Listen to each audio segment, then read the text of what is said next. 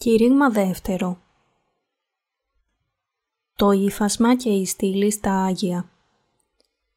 Έξοδος, κεφάλαιο 26, εδάφια 31 έως 37 Και θέλεις κάμι κατά πέτασμα εκ κιανού και πορφυρού και κοκκίνου και βίσου και κλωσμένης, εν τέχνου εργασίας, με χερουβίμ θέλει είστε κατεσκευασμένον. Και θέλεις κρεμάσει αυτό επί τεσσάρων στήλων εξιτήμ περικεκαλυμμένων με χρυσίων. Τα άγκιστρα αυτών θέλουν συνείστε χρυσά επί των τεσσάρων αργυρών υποβασίων. Και θέλεις κρεμάσει το καταπέτασμα υπό τα σπερώνας διαναφέρεις εκεί έσωθεν του καταπετάσματος την κυβωτών του μαρτυρίου. Και το καταπέτασμα θέλει κάμει εις εσάς χώρισμα μεταξύ του Αγίου και του Αγίου των Αγίων και θέλεις επιθέσει το ηλαστήριον επί της κυβωτού του μαρτυρίου εν το Αγίο των Αγίων και θέλεις θέσει την τράπεζαν έξωθεν του καταπετάσματος και την λιχνίαν αντικρί της τραπέζης προς το νότιον μέρος της σκηνής. Την δε τράπεζαν θέλεις θέσει προς το βόρειον μέρος και θέλεις κάμει δια την θύραν της σκηνής τάπητα εκ και πορφυρού και κοκκίνου και βίσου και κλωσμένης, κατεσκεφασμένων με εργασίαν και εντιτού. Και θέλεις κάμι δια τον τάπητα πέντε στήλους εξιτήν και θέλεις περικαλύψει αυτούς με χρυσίων. Τα άγκιστρα αυτών θέλουν συνείστε χρυσά και θέλεις χύσει δια αυτούς πέντε υποβάσια χάλκινα.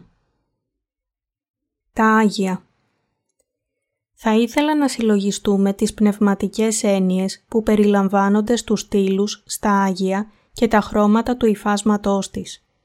Η σκηνή του μαρτυρίου που εξετάζουμε εδώ είχε μέγεθος 13,5 μέτρα, 45 πόδια σε μήκος και 4,5 μέτρα, 15 πόδια σε πλάτος και ήταν διαιρεμένη σε δύο χώρους αποκαλούμενους τα Άγια και τα Άγια των Αγίων. Μέσα στα Άγια υπήρχαν μία λιχνία, η τράπεζα της προθέσεως και το θυσιαστήριο του θυμιάματος, ενώ μέσα στα Άγια των Αγίων ήταν τοποθετημένα η κυβωτός της Διαθήκης και το ηλαστήριο. Η σκηνή του μαρτυρίου, αποτελούμενη από τα Άγια και τα Άγια των Αγίων, περιβαλλόταν από όλες τις πλευρές με σανίδες ξύλου ακακίας, μεγέθους περίπου 70 εκατοστών 2,3 πόδια σε πλάτος και 4,5 μέτρα, 15 πόδια σε ύψος. Και στην πύλη της σκηνής του μαρτυρίου τοποθετήθηκαν πέντε στήλοι από ξύλο ακακίας επιστρωμένοι με χρυσάφι. Η ίδια η πύλη, μέσω της οποίας έμπαινε στην σκηνή του μαρτυρίου από την εξωτερική αυλή, ήταν κατασκευασμένη από ένα ύφασμα υφασμένο με κιανό, πορφυρό και ερυθρό νήμα και λεπτοϊφασμένο λευκό λινό. Στην εξωτερική αυλή της σκηνής του μαρτυρίου στέκονταν 60 στήλοι, κάθε ένας 2,25 μέτρων, 7,5 πόδια σε ύψος. Η πύλη της αυλής που τοποθετήθηκε στα ανατολικά ήταν υφασμένη επίσης από κιανό, πορφυρό και ερυθρό νήμα και λεπτοϊφασμένο λευκό λινό. Και μόνο περνώντας μέσω αυτής της πύλης της εξωτερικής αυλής μπορούσε κάποιος να μπει στην αυλή της σκηνής του μαρτυρίου. Σε αυτήν την αυλή της σκηνής του μαρτυρίου υπήρχαν το θυσιαστήριο του ολοκαυτώματος και ο νηπτήρας.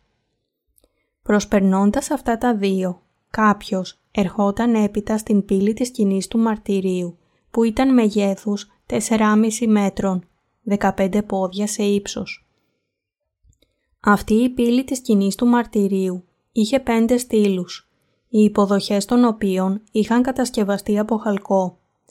Όπως η πύλη της αυλής της σκηνής του μαρτυρίου, η πύλη της σκηνής του μαρτυρίου ήταν κατασκευασμένη επίσης από ύφασμα, υφασμένο από κιανό, πορφυρό και ερυθρό νήμα και λεπτοϊφασμένο λευκό λινό και κρεμόταν στους χρυσούς γάτζους που ήταν τοποθετημένοι στην κορυφή των πέντε στήλων.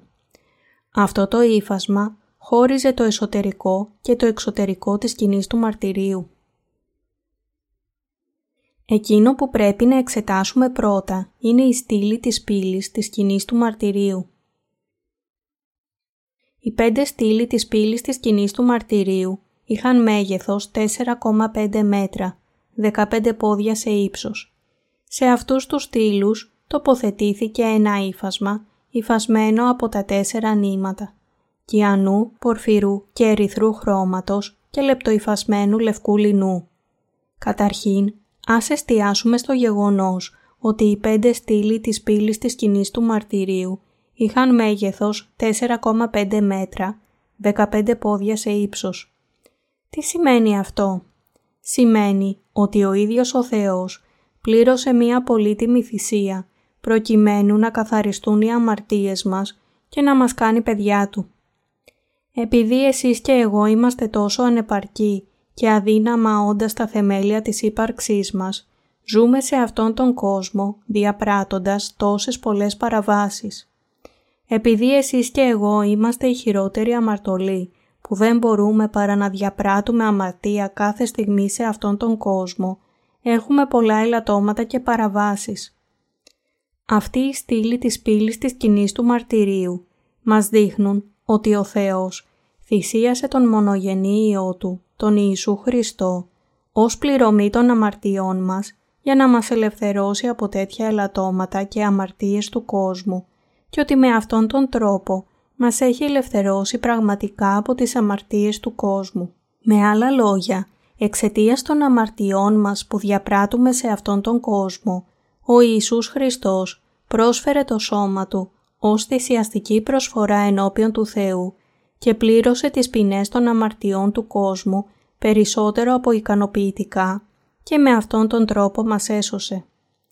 Αν ένας άνθρωπος διέπρατε μία παράβαση και αμάρτανε ακούσια απέναντι στα Άγια πράγματα του Κυρίου, τότε έπρεπε να φέρει ως προσφορά περί αμαρτίας έναν κρυό και επιπλέον έπρεπε να προσθέσει το 1 πέμπτο της αξίας του σε χρήμα και να το δώσει στους ιερείς. Λεβιτικό, κεφάλαιο 5, εδάφια 15 έως 16. Αυτό σημαίνει ότι ο Ιησούς Χριστός πρόσφερε τον εαυτό Του για να σώσει εσάς και εμένα από τις αμαρτίες μας και με αυτόν τον τρόπο έχει πληρώσει τις ποινές των αμαρτιών μας περισσότερο από ικανοποιητικά. Ο Κύριος μας ήρθε σε αυτήν την γη για να καθαρίσει τις αμαρτίες μας και πρόσφερε τον εαυτό Του ως προσφορά περί αμαρτίας για αυτές τις αμαρτίες μας. Οι προσφορές της βίβλου, όπως τα ολοκαυτώματα, οι προσφορές περί αμαρτίας και οι ειρηνικές προσφορές, δόθηκαν έτσι ώστε οι άνθρωποι που αμάρταναν να μπορούν να εξαφανίσουν τις αμαρτίες τους με την τοποθέτηση των χεριών τους στα θύματα των θυσιών τους και με αυτόν τον τρόπο να μεταβιβάζουν τις αμαρτίες τους σε αυτά.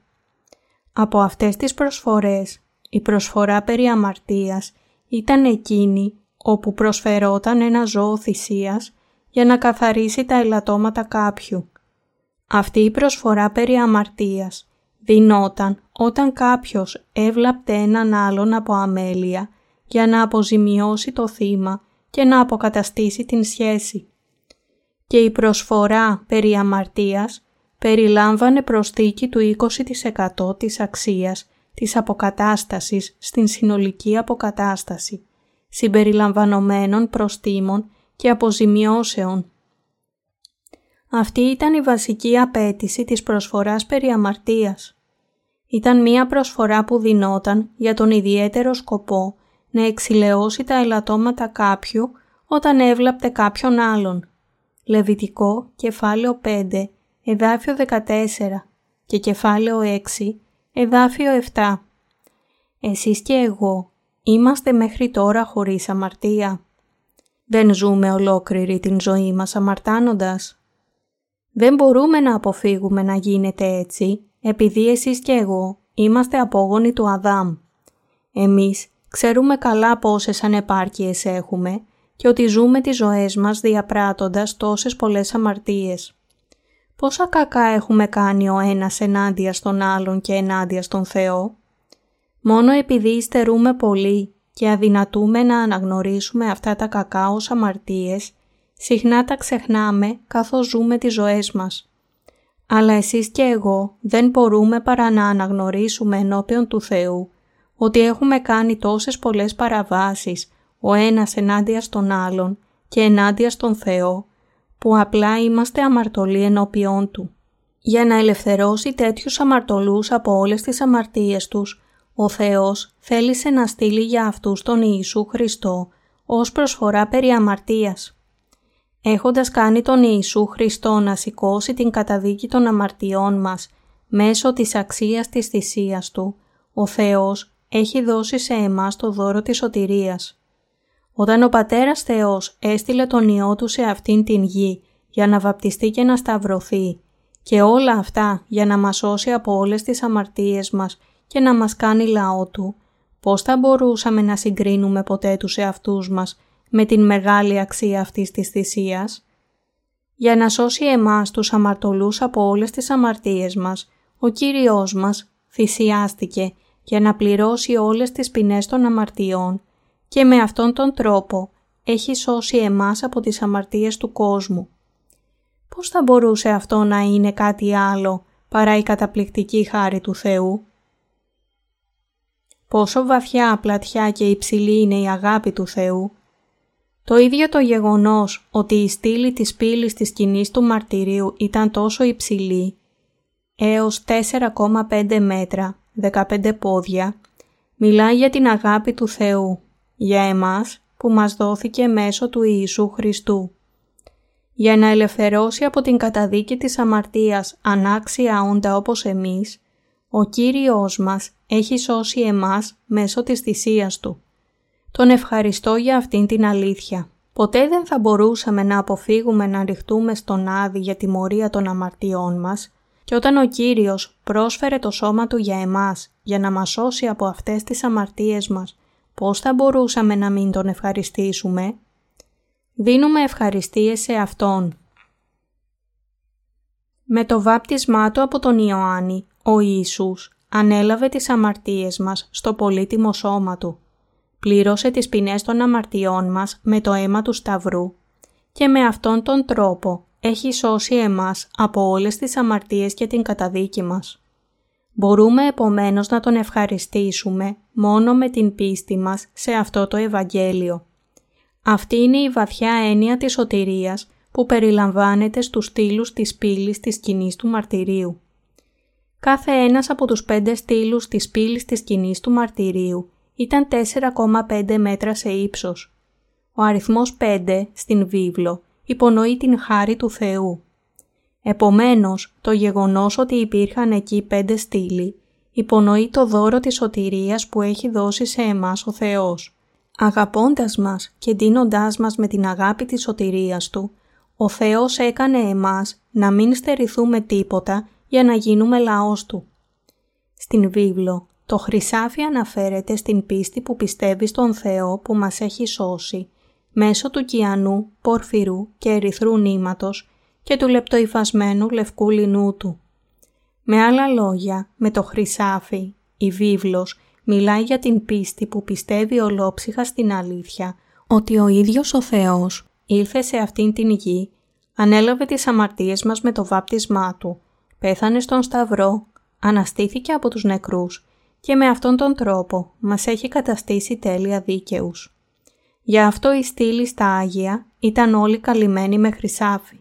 Το γεγονός ότι οι υποδοχές των στήλων της πύλης της σκηνής του μαρτυρίου κατασκευάστηκαν από χαλκό, φανερώνει ότι ο Κύριος που καταδικάστηκε αντιπροσωπευτικά μέσω του βαπτίσματός του και του αίματος του Σταυρού, έχει σώσει εμάς που δεν μπορούσαμε αληθινά να αποφύγουμε το να ρηχτούμε στον άδει εξαιτίας της αμαρτίας μας. Επειδή είμαστε τόσο γεμάτοι ελαττώματα, είμαστε ανάξια όντα που δεν θα μπορούσαν πραγματικά να αποφύγουν παρά να ρηχτούν στον θάνατο. Και όμως, για να μας κάνει λαό Του, ο απόλυτος και Άγιος Θεός θυσίασε τον εαυτό Του, που είναι πολύ πιο πολύτιμος από εμάς και με αυτόν τον τρόπο μας έχει κάνει τα παιδιά του Πατέρα Θεού. Έτσι, το χρυσάφι αναφέρεται στην πίστη που πιστεύει σε αυτήν την αλήθεια. Γι' αυτό πρέπει να καταλάβουμε τα χρώματα της πύλης της σκηνής του μαρτυρίου και επίσης πρέπει να το αναλογιζόμαστε αυτό, να τον ευχαριστούμε για αυτό και να το πιστέψουμε αυτό με όλη την καρδιά μας. Οι χάλκινες υποδοχές των στήλων της σκηνής του μαρτυρίου Στη σκηνή του μαρτυρίου μόνο οι υποδοχές των στήλων της πύλης είχαν κατασκευαστεί από χαλκό. Αυτό σημαίνει ότι σε αυτήν την γη εσείς και εγώ έχουμε διαπράξει πολλές αμαρτίες ο ένας ενάντια στον άλλον και ενάντια στον Θεό και επομένως ότι δεν θα μπορούσαμε να αποφύγουμε παρά να καταδικαστούμε για αυτές τις αμαρτίες. Η αλήθεια που κρύβεται σε αυτές τις χάλκινες υποδοχές μας κάνει να σκεφτούμε για το θυσιαστήριο του ολοκαυτώματος.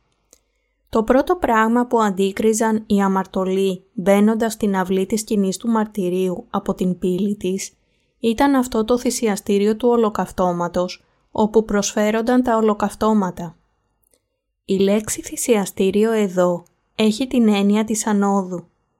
Το θυσιαστήριο του ολοκαυτώματος αναφέρεται μόνο στην αλήθεια ότι ο Ιησούς Χριστός βαπτίστηκε και έπειτα θυσιάστηκε αντιπροσωπευτικά στον Σταυρό αντί για όλους εμάς τους αμαρτωλούς. Το θυσιαστήριο του ολοκαυτώματος ήταν ο τόπος όπου τα θύματα που είχαν δεχτεί τις αμαρτίες μέσω της τοποθέτησης των χεριών θανατώνονταν ως τιμωρία αυτών των αμαρτιών. Οι ιερείς έβαζαν το αίμα αυτών των θυμάτων στα κέρατα του θυσιαστηρίου του ολοκαυτώματος, έχιναν το υπόλοιπο του αίματος στο αμμώδες έδαφος κάτω από αυτό και έκαιγαν την σάρκα τους στο θυσιαστήριο με φωτιά. Ήταν ο τόπος του θανάτου, όπου σκοτώνονταν τα θύματα που πήραν επάνω τους τις αμαρτίες. Το θυσιαστήριο του ολοκαυτώματος τοποθετήθηκε μεταξύ της πύλης της αυλής της σκηνής του μαρτυρίου και της ίδιας της σκηνής του μαρτυρίου.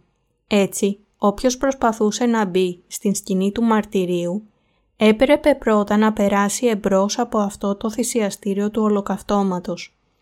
Χωρίς να περάσει από το θυσιαστήριο του ολοκαυτώματος, επομένως, δεν υπήρχε κανένας απολύτως τρόπος να μπει στην σκηνή του μαρτυρίου. Εννοείται ότι το θυσιαστήριο του ολοκαυτώματος είναι ακριβώς η σκιά του βαπτίσματος του Ιησού Χριστού και του Σταυρού.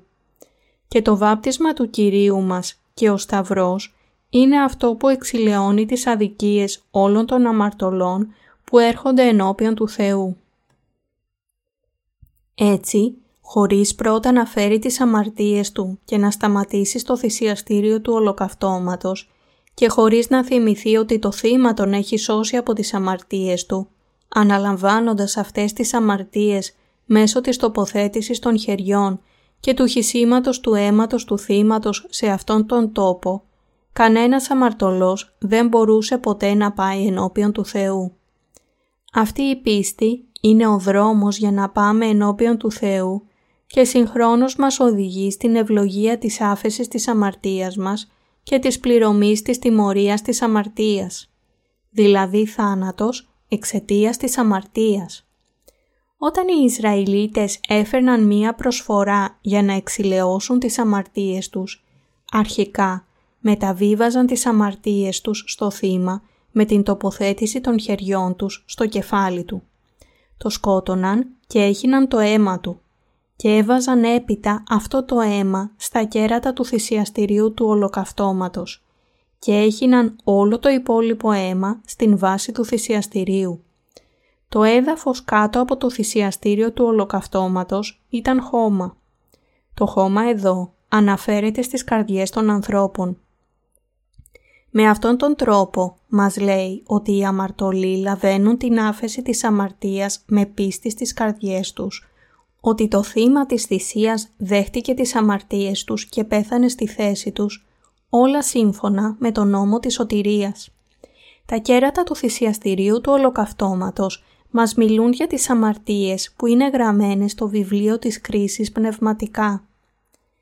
Οι αμαρτωλοί της εποχής της Παλαιάς Διαθήκης μπορούσαν να λάβουν την άφεση των αμαρτιών τους με πίστη στο γεγονός ότι είχαν βάλει τα χέρια τους στο κεφάλι του θύματος και με αυτόν τον τρόπο είχαν μεταβιβάσει τις αμαρτίες τους επάνω του και ότι αυτό το θύμα έπειτα έχισε το αίμα του και δόθηκε στο θυσιαστήριο του ολοκαυτώματος. Αν δεν είχε υπάρξει η τοποθέτηση των χεριών και ο θάνατος και το κάψιμο του θύματος που έκανε δυνατό για τους αμαρτωλούς να εξηλαιώσουν τις αμαρτίες τους, ο δρόμος για να πάνε ενώπιον του Θεού θα είχε εμποδιστεί εντελώς και δεν θα μπορούσαν πλέον να πάνε ενώπιον του Άγιου Θεού. Εν ολίγης, δεν υπήρχε καμία άλλη αλήθεια εκτός από αυτό το σύστημα θυσιών που τους επέτρεπε να πάνε ενώπιον του Θεού. Με παρόμοιο τρόπο, χωρίς την πίστη μας στο βάπτισμα του Ιησού Χριστού, τον θάνατό Του και την εξυλαστήρια θυσία Του, δεν υπάρχει κανένας τρόπος για να λάβουμε την άφεση των αμαρτιών μας και να πάμε ενώπιον του Θεού. Ανεξάρτητα από το αν οι Ισραηλίτες έφερναν στους ιερείς τους το πιο όμορφο, τέλειο, χαριτωμένο και άμομο αρνί, αν δεν είχαν τοποθετήσει τα χέρια τους στο κεφάλι του, αν με αυτόν τον τρόπο δεν είχε δεχτεί τις αμαρτίες τους και αν δεν είχε χύσει το αίμα του και πεθάνει, τότε αυτό δεν θα είχε κανένα αποτέλεσμα. Μιλώντας για την πίστη μας, αν δεν πιστεύουμε ότι το βάπτισμα που ο Ιησούς Χριστός έλαβε από τον Ιωάννη και ότι το πολύτιμο αίμα που έχησε στον Σταυρό έχει εξαλείψει όλες τις αμαρτίες μας, τότε δεν μπορούμε να πούμε ότι έχουμε λάβει την τέλεια άφεση των αμαρτιών. Το βάπτισμα που έλαβε ο Ιησούς και ο θάνατός του στον Σταυρό στέκονται σαφώς μεταξύ των αμαρτωλών και του Πατέρα Θεού και επομένως έχουν γίνει οι ενδιάμεσοι παράγοντες που σώζουν τους αμαρτωλούς από τις ανομίες τους. Το θυσιαστήριο του ολοκαυτώματος είναι ένα πρότυπο που περιέχει το σχέδιο της σωτηρίας που ο ίδιος ο παντοδύναμος Θεός είχε τακτοποιήσει στον ουρανό και εκπλήρωσε μέσω του Ιησού Χριστού. Ο Μωυσής έχτισε την σκηνή του μαρτυρίου σύμφωνα με τη μέθοδο της σωτηρίας και το σχέδιο που του είχε παρουσιάσει ο Θεός στο όρο Σινά. Όταν κοιτάζουμε στην βίβλο μπορούμε να δούμε ότι αυτή η οδηγία δόθηκε επανειλημμένα. Όπως λέει στην έξοδο, κεφάλαιο 25, εδάφιο 40. Πρόσεχε να κάμεις κατά των τύπων αυτών των διχθέντα εισέ επί του όρους. Οι άνθρωποι μπορούσαν να κάνουν έναν σταυρό και να κρεμάσουν σε αυτόν τον Ιησού Χριστό, αλλά δεν μπορούσαν να κάνουν τίποτε άλλο εκτός από αυτό. Μπορούσαν να τον δέσουν από τα χέρια και να τον σύρουν στον Γολγοθά. Τον σταύρωσαν χωρίς να ξέρουν τι έκαναν ενώπιον του Θεού. Οι αμαρτωλοί μπορούσαν να τα κάνουν αυτά, επειδή αυτά τα πράγματα έπρεπε να εκπληρωθούν όλα σύμφωνα με την πρόνοια που ήδη είχε σχεδιάσει ο Θεός. Ωστόσο, είναι ο Ιησούς Χριστός που μέσω του βαπτίσματός Του και του αίματός Του στον Σταυρό έχει σώσει όλους τους αμαρτωλούς μια για πάντα με το βάπτισμά Του από τον Ιωάννη τον Βαπτιστή. Και με αυτόν τον τρόπο ανέλαβε τις αμαρτίες του κόσμου, πλένοντάς τις με μιας και χύνοντας το αίμα Του στον Σταυρό. Έτσι, το βάπτισμά Του, που ο Κύριος Ιησούς Χριστός έλαβε από τον Ιωάννη πριν από τον θάνατό του στον Σταυρό ήταν το κρισιμότερο γεγονός, απολύτως αναπόφευκτο για την σωτηρία μας. Το να σηκώσει τις αμαρτίες και την καταδίκη τους καθορίστηκε από τον Θεό πριν ακόμα από την δημιουργία. Στο κατά Ιωάννη 3, ο Ιησούς είπε στον Νικόδημο ότι αυτό είναι το Ευαγγέλιο του Ήδατος και του Πνεύματος. Επομένως, το βάπτισμα του Ιησού και ο Σταυρός είναι η πρόνοια του Θεού που σχεδιάστηκε και ορίστηκε εκ των προτέρων εν Χριστώ Ιησού. Ο ίδιος ο Ιησούς είπε «Διότι τόσον ηγάπησεν ο Θεός των κόσμων, ώστε έδωκε τον Υιόν αυτού τον μονογενή, δια να μη απολεστεί πάσο πιστεύων εις Αυτόν, αλλά να έχει ζωή αιώνιον». Ιωάννης, κεφάλαιο 3, εδάφιο 16. Και για το βάπτισμα του Ιησού, ο Πέτρος είπε επίσης «Του οποίου αντίτυπωνών το βάπτισμα σώζει και ημάς την σήμερον, ουχή αποβολή της ακαθαρσίας της αρκός, αλλά μαρτυρία της αγαθής συνειδήσεως εις Θεόν, δια της Αναστάσεως του Ιησού Χριστού. Α Πέτρου, κεφάλαιο 3, εδάφιο 21. Γράφει επίσης το βιβλίο των πράξεων, τούτων λαβώντες παραδεδομένων κατά την ορισμένη βουλήν και πρόγνωση του Θεού διαχειρών ανόμων σταυρώσαντες εθανατώσατε. Πράξεις κεφάλαιο 2, εδάφιο 23. Το βάπτισμα που ο Ιησούς έλαβε και το αίμα του Σταυρού, όλα εκπληρώθηκαν σύμφωνα με τον σκοπό και το σχέδιο του παντοδύναμου Θεού. Έτσι, επειδή κανένας δεν μπορεί να μπει στην Βασιλεία του Θεού χωρίς αποδοχή αυτής της αλήθειας στην καρδιά του και με πίστη σε αυτήν την αλήθεια, πρέπει να συνειδητοποιήσουμε ότι ο Θεός απαιτεί από εμάς πίστη και πρέπει να την έχουμε. Χωρίς την πίστη που πιστεύει στο Ευαγγέλιο του Ήδατος και του Πνεύματος, κανένας δεν μπορεί να σωθεί. Και αν ο Ιησούς δεν αποφάσιζε με την θέλησή του να βαπτιστεί από τον Ιωάννη, να παραδοθεί στα χέρια των αμαρτωλών και να χύσει το αίμα τους στον Σταυρό, οι αμαρτωλοί δεν θα μπορούσαν ποτέ να τον σταυρώσουν.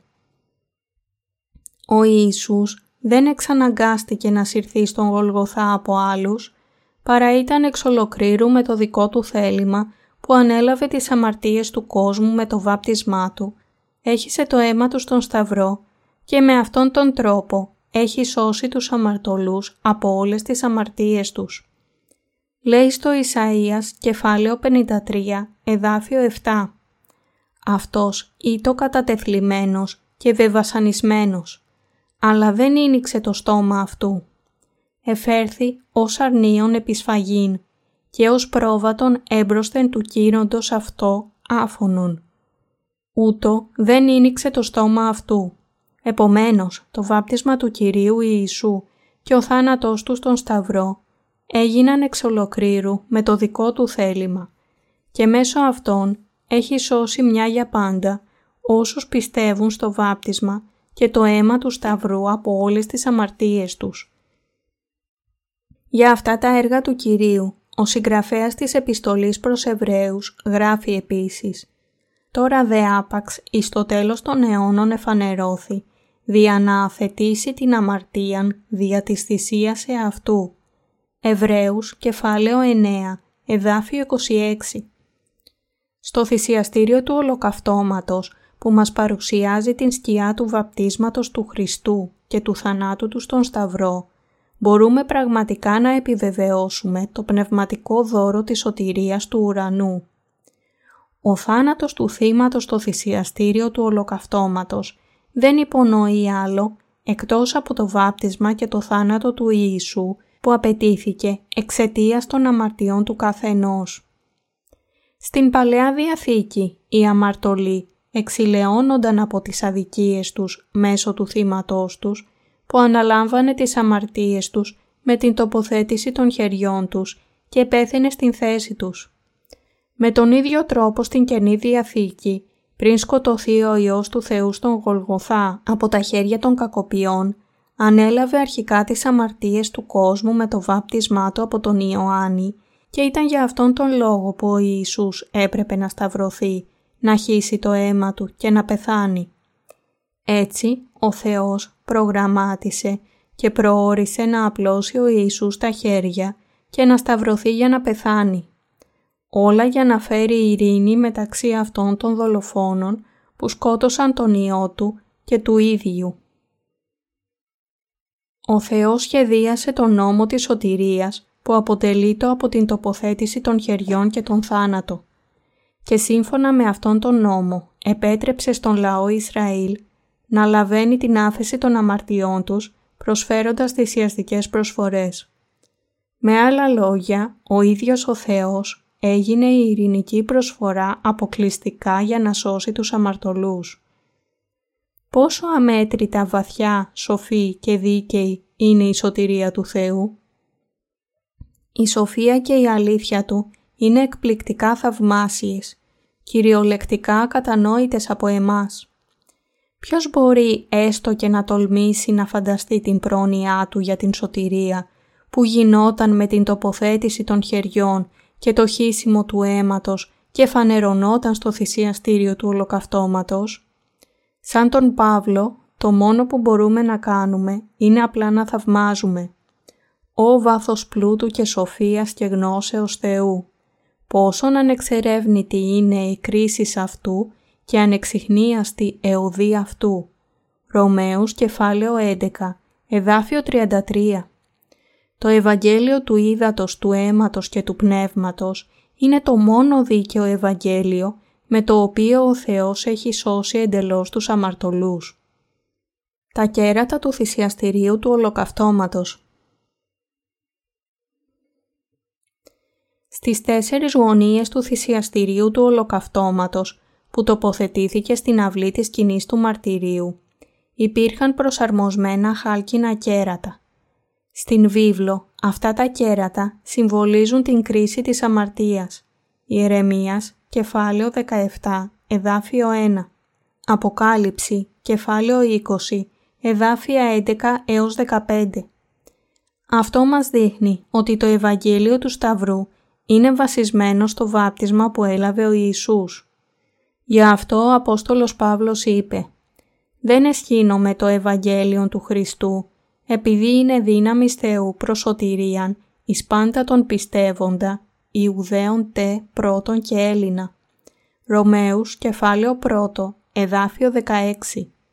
Επίσης, στην επιστολή Α προς Κορινθίους, κεφάλαιο 1, εδάφιο 18 γράφει «Ο λόγος του Σταυρού, εις μεν τους απολυμμένους είναι μορία, εις ημάς δε τους σωζωμένους είναι δύναμης Θεού». Τα κέρατα του θυσιαστηρίου του ολοκαυτώματος δηλώνουν καθαρά ότι η δίκαιη κρίση και σωτηρία του Θεού έχουν εκπληρωθεί πλήρως μέσω του βαπτίσματός Του, του θανάτου Του στον Σταυρό και της Ανάστασής Του. Οι δύο μοχλοί που έμπαιναν στους κρίκους του θυσιαστηριού του ολοκαυτώματος. Όλα τα σκεύη της σκηνής του μαρτυρίου που κατασκευάστηκε στην έρημο ήταν κινητά. Αυτό ήταν κατάλληλο για την ομαδική φύση της ζωής του λαού Ισραήλ. Έπρεπε να περιπλανηθούν στην έρημο έως ότου εκατασταθούν στην γη Χαναάν. Επειδή η πορεία του συνεχίστηκε ενώ περνούσαν μέσα από την έρημο, ο Θεός τους έκανε να προετοιμάσουν δύο μοχλούς που προσαρμόζονταν στο θυσιαστήριο του ολοκαυτώματος, έτσι ώστε οι ιερείς να μπορούν να σηκώνουν το θυσιαστήριο όταν ο λαός Ισραήλ διατασσόταν από τον Θεό να προχωρήσει. Όπως λέει στην έξοδο κεφάλαιο 27, εδάφια 6 έως 7 και θέλεις κάμι μοχλούς δια το θυσιαστήριον. Μοχλούς εκ ξύλου σιτίμ και θέλεις περικαλύψει αυτούς με χαλκόν και οι μοχλοί θέλουσι τεθεί εντός των κρίκων και θέλουσιν είστε οι μοχλοί επί των δύο πλευρών του θυσιαστηρίου, διαναβαστάζωσιν αυτό. Καθώς οι δύο μοχλοί περνούσαν μέσα από τους τέσσερις χάλκινους κρίκους του θυσιαστηρίου του ολοκαυτώματος στις δύο πλευρές του, οι Λεβίτες θα μπορούσαν να το σηκώνουν στους ώμους τους και να το μεταφέρουν όταν μετακινούνταν ο λαός Ισραήλ. Το θυσιαστήριο του ολοκαυτώματος φανερώνει το βάπτισμα του Χριστού και τον Σταυρό. Έτσι, όπως οι Λεβίτες σήκωναν το θυσιαστήριο του ολοκαυτώματος με τους δύο μοχλούς του και το μετέφεραν στην έρημο, το Ευαγγέλιο του βαπτίσματός του και του Σταυρού διαδίδεται επίσης σε όλη την έρημο αυτού του κόσμου από τους υπηρέτες του. Ένα άλλο ζήτημα που πρέπει να εξετάσουμε πριν προχωρήσουμε είναι το γεγονός ότι υπήρχαν δύο μοχλοί που επέτρεπαν στους Ισραηλίτες να μετακινούν το θυσιαστήριο του ολοκαυτώματος. Παρόμοια, το Ευαγγέλιο του Ήδατος και του Πνεύματος αποτελείται επίσης από δύο μέρη. Το ένα είναι το βάπτισμα που ο Χριστός έλαβε από τον Ιωάννη και το άλλο είναι η τιμωρία που ο Κύριος Ιησούς Χριστός σήκωσε στον Σταυρό. Όταν αυτά τα δύο είναι ενωμένα, η σωτηρία της άφεσης της αμαρτίας είναι ολοκληρωμένη. Το θυσιαστήριο του ολοκαυτώματος είχε δύο μοχλούς. Για να το πούμε διαφορετικά, είχε λαβές. Ένας μοχλός δεν ήταν αρκετός επειδή μόνο με έναν μοχλό, το θυσιαστήριο, δεν μπορούσε να ισορροπηθεί όταν μετακινούταν. Παρόμοια, Το Ευαγγέλιο του Ήδατος και του Πνεύματος αποτελείται επίσης από δύο μέρη. Αυτά είναι το βάπτισμα που ο Ιησούς Χριστός έλαβε από τον Ιωάννη και το χύσιμο του αίματος του στον Σταυρό. Με άλλα λόγια, το βάπτισμα του Ιησού και ο θάνατός του στον Σταυρό συμπληρώνουν αμοιβαία τα στοιχεία που από κοινού απαρτίζουν την δίκαιη αλήθεια. Το βάπτισμα και το αίμα του Ιησού έχουν ολοκληρώσει δίκαια την άφεση της αμαρτίας των αμαρτωλών. Αν αγνοείται κάποιο από αυτά τα δύο, το βάπτισμα του Ιησού και τον θάνατό του στον Σταυρό είναι το ίδιο σαν να αγνοείται και το άλλο. Δεν μπορεί να υπάρξει σωτηρία χωρίς το βάπτισμα του Χριστού και το χύσιμο του αίματός του. Η Ανάστασή του φυσικά είναι επίσης σημαντική. Χωρίς την Ανάσταση του Χριστού, ο θάνατός του θα ήταν μάταιος, χωρίς κανένα αποτέλεσμα.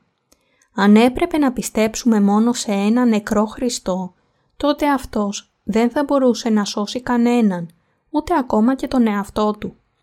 Αλλά ο Χριστός που βαπτίστηκε, πέθανε χύνοντας το αίμα του στον Σταυρό και νίκησε τον θάνατο για να ζήσει πάλι.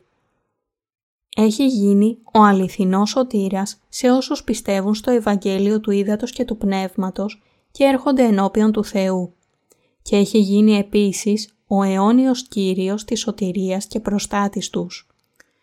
Η διακήρυξη μόνο του θανάτου του Χριστού χωρίς την Ανάστασή Του είναι μόνο μία αντίφαση και απάτη. Χωρίς την Ανάσταση του Χριστού, ο Σταυρός Του μόνο θα ήταν μία αποτυχία του Θεού. Θα μετέτρεπε επίσης τον Ιησού απλά σε έναν ασήμαντο εκκληματία. Όχι μόνο αυτό, αλλά επιπλέον θα έκανε τον Θεό ψεύτη, με συνέπεια μία διακομόδηση του Λόγου του Θεού, του Λόγου της Βίβλου. Καθώς ο Χριστός βαπτίστηκε από τον Ιωάννη, πέθανε στον Σταυρό και αναστήθηκε από τους νεκρούς, με αυτόν τον τρόπο έχει γίνει ο αληθινός σωτήρας σε όσους πιστεύουν σε Αυτόν. Το Ευαγγέλιο που αφήνει έξω από ολόκληρο το Ευαγγέλιο το βάπτισμα του Ιησού, το οποίο ακολουθούν πολλοί από τους σημερινούς χριστιανούς, προδίδει τον Θεό, εξαπατά τους ανθρώπους και οδηγεί τις ψυχές τους στον Άδη. Και η πίστη σε ένα τέτοιο Ευαγγέλιο αγνοεί και απορρίπτει τον λόγο της αιώνιας αλήθειας του Θεού. Οι ψεύτικοι προφήτες που διδάσκουν μόνο τον Σταυρό του Χριστού μετατρέπουν τον χριστιανισμό απλά σε μία από τις πολλές κοσμικές θρησκείες. Αυτός είναι ο λόγος για τον οποίο το Ευαγγέλιο που ακολουθούν είναι εντελώς διαφορετικό από το αληθινό Ευαγγέλιο του Ήδατος και του Πνεύματος. Ο χριστιανισμός είναι η μόνη θρησκεία που πιστεύει στον μοναδικό Θεό και τον ζωντανό Χριστό. Εν τούτης, ακόμα και αν ο χριστιανισμός μπορεί να μοιάζει να είναι πάνω από τις άλλες θρησκείες του κόσμου και ισχυρίζεται για τον εαυτό του ότι είναι η πραγματική αλήθεια, αν αναπτύσσεται μόνο πάνω στην μονοθεϊστική πίστη του, αφήνοντας έξω την πίστη στο Ευαγγέλιο του Ήδατος και του Πνεύματος, τότε δεν είναι μία πίστη αγάπης και αλήθειας, αλλά μόνο μία θρησκεία υπεροψίας. Η θέση του θυσιαστηρίου του θυμιάματος Ας εξετάσουμε άλλη μία φορά εδώ την θέση όπου τοποθετήθηκε το θυσιαστήριο του ολοκαυτώματος στην αυλή της σκηνής του μαρτυρίου. Από όλο τον εξοπλισμό της σκηνής του μαρτυρίου, το θυσιαστήριο του ολοκαυτώματος ήταν το μεγαλύτερο. Ήταν επίσης το πρώτο από τα σκεύη της σκηνής του μαρτυρίου που συναντούσαν οι ιερείς όταν ήθελαν να μπουν στα Άγια για την λατρεία. Το θυσιαστήριο του ολοκαυτώματος είναι η αφετηρία της πίστης στον Θεό και απαιτεί από τους ανθρώπους να ακολουθούν τον τύπο Του για να τον προσεγγίσουν. Με άλλα λόγια, το θυσιαστήριο του ολοκαυτώματος φανερώνει την αλήθεια ότι οι άνθρωποι πρέπει να λύσουν το πρόβλημα όλων των αμαρτιών τους με το να γίνουν πιστοί και όχι άπιστοι, επειδή χωρίς πίστη στο βάπτισμα που ο Ιησούς έλαβε από τον Ιωάννη και τον Σταυρό, κανείς δεν μπορεί να σταθεί ενώπιον του ζωντανού Θεού. Έχουμε σωθεί από τις αμαρτίες μας με πίστη στο βάπτισμα και τον θάνατο του Ιού του Θεού, όχι με απιστία. Έχουμε σωθεί από τις αμαρτίες και λάβαμε νέα ζωή μόνο με πίστη στο βάπτισμα και το χύσιμο του αίματος του Ιού του Θεού. Επειδή αυτό ακριβώς το Ευαγγέλιο του Ήδατος και του Πνεύματος είναι τόσο σημαντικό, θεμελιώδες και το πιο τέλειο, πρέπει να συνεχίσουμε να συλλογιζόμαστε επανειλημμένα για αυτό στις καρδιές μας. Πρέπει να κατανοήσουμε αυτό το Ευαγγέλιο και να πιστέψουμε σε αυτό. Πρέπει να πιστέψουμε με τις καρδιές μας ότι ήμασταν όλοι προορισμένοι για τον Άδη και πρέπει επίσης να πιστέψουμε μαζί με αυτήν την πίστη ότι ο Κύριος ανέλαβε όλες τις αμαρτίες μας με το βάπτισμα και σήκωσε την καταδίκη των αμαρτιών μας, χύνοντας το αίμα του στον Σταυρό. Μαζί με το θυσιαστήριο του ολοκαυτώματος, το γεγονός ότι οι υποδοχές των στήλων της πύλης της σκηνής του μαρτυρίου κατασκευάστηκαν από χαλκό, μας λέει ότι πρέπει να καταλάβουμε το γεγονός ότι όλοι αξίζουμε να ρηχτούμε στον άδει εξαιτίας των ελαττωμάτων μας. Και σύμφωνα με την κρίση του Θεού που διακηρύττει ότι ο μισθός της αμαρτίας είναι θάνατος, είναι σαφές ότι προοριζόμαστε όλοι για τον Άδη εξαιτίας των αμαρτιών μας. Ωστόσο, για να μας σώσει από την καταδίκη όλων των αμαρτιών μας, τέτοια ταπεινά όντα όπως εμείς που πρέπει αληθινά να ρηχτούμε στον Άδη, ο Κύριος μας ενσαρκώθηκε, ήρθε σε αυτήν την γη, ανέλαβε τις αμαρτίες της ανθρωπότητας στο σώμα του με το βάπτισμά του, σήκωσε τις αμαρτίες του κόσμου στον Σταυρό, καταδικάστηκε να χύσει το αίμα του και με αυτόν τον τρόπο έχει σώσει τέλεια εμένα και εσάς από τις αμαρτίες και την καταδίκη μας. Μόνο όσοι πιστεύουν σε αυτήν την αλήθεια μπορούν να ενωθούν με την Εκκλησία του Θεού και να γίνουν ο λαός Του. Το ύφασμα και η στήλη της πύλης της κοινή του μαρτυρίου μας δείχνουν ότι μόνο όσοι έχουν αυτήν την πίστη μπορούν να γίνουν λαός του Θεού και να μπουν στην Βασιλεία Του. Πρέπει να πιστέψουμε στην αλήθεια που φανερώνεται στα τέσσερα χρώματα της υφασμάτινης πύλης της κοινή του μαρτυρίου.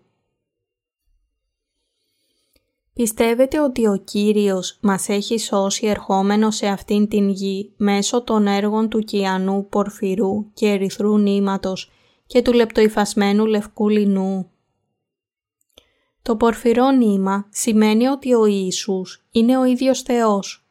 Το κιανό νήμα σημαίνει ότι ο Ιησούς, ο ίδιος Θεός, έγινε άνθρωπος και ανέλαβε τις αμαρτίες μας με το βάπτισμά Του σε αυτήν την γη.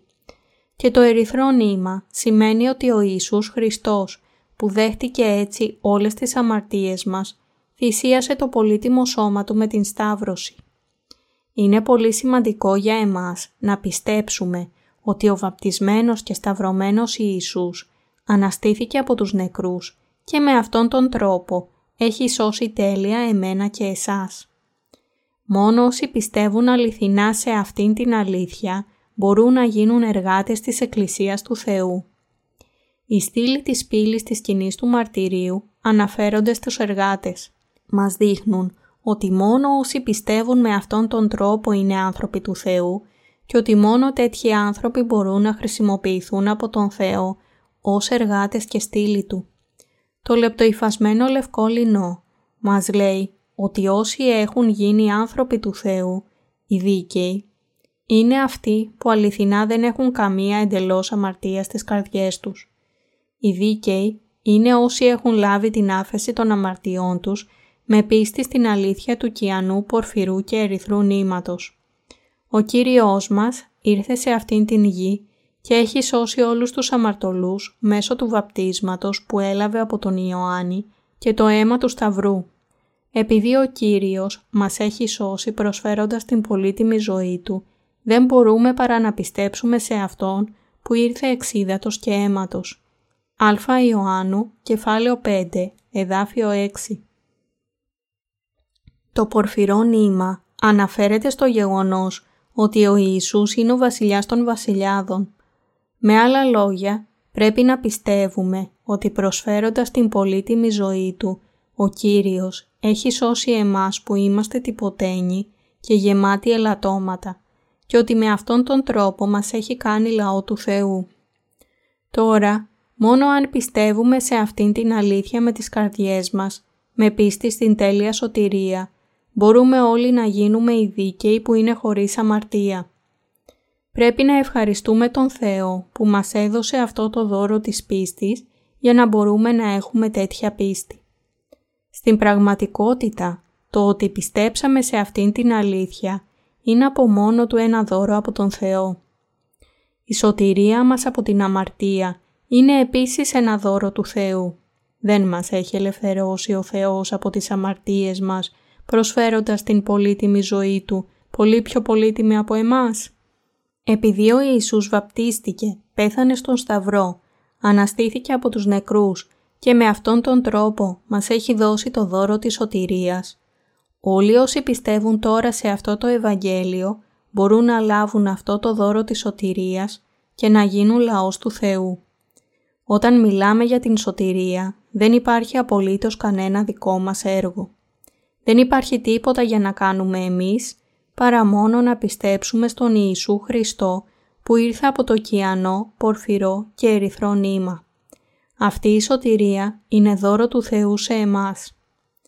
Η πίστη στον Ιησού αρχίζει αν πρώτα σκεφτούμε μήπως αληθινά είμαστε ή όχι προορισμένοι για τον Άδη.